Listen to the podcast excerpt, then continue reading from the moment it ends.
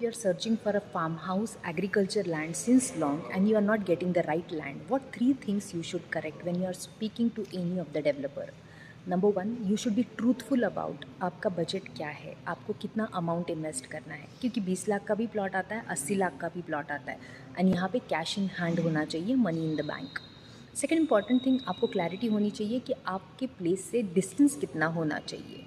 उस हिसाब से उसी एरिया में आपने लैंड सर्च करना चाहिए। And third most important thing आपको एरिया कितना चाहिए? आपको एक एकड़ के आसपास चाहिए।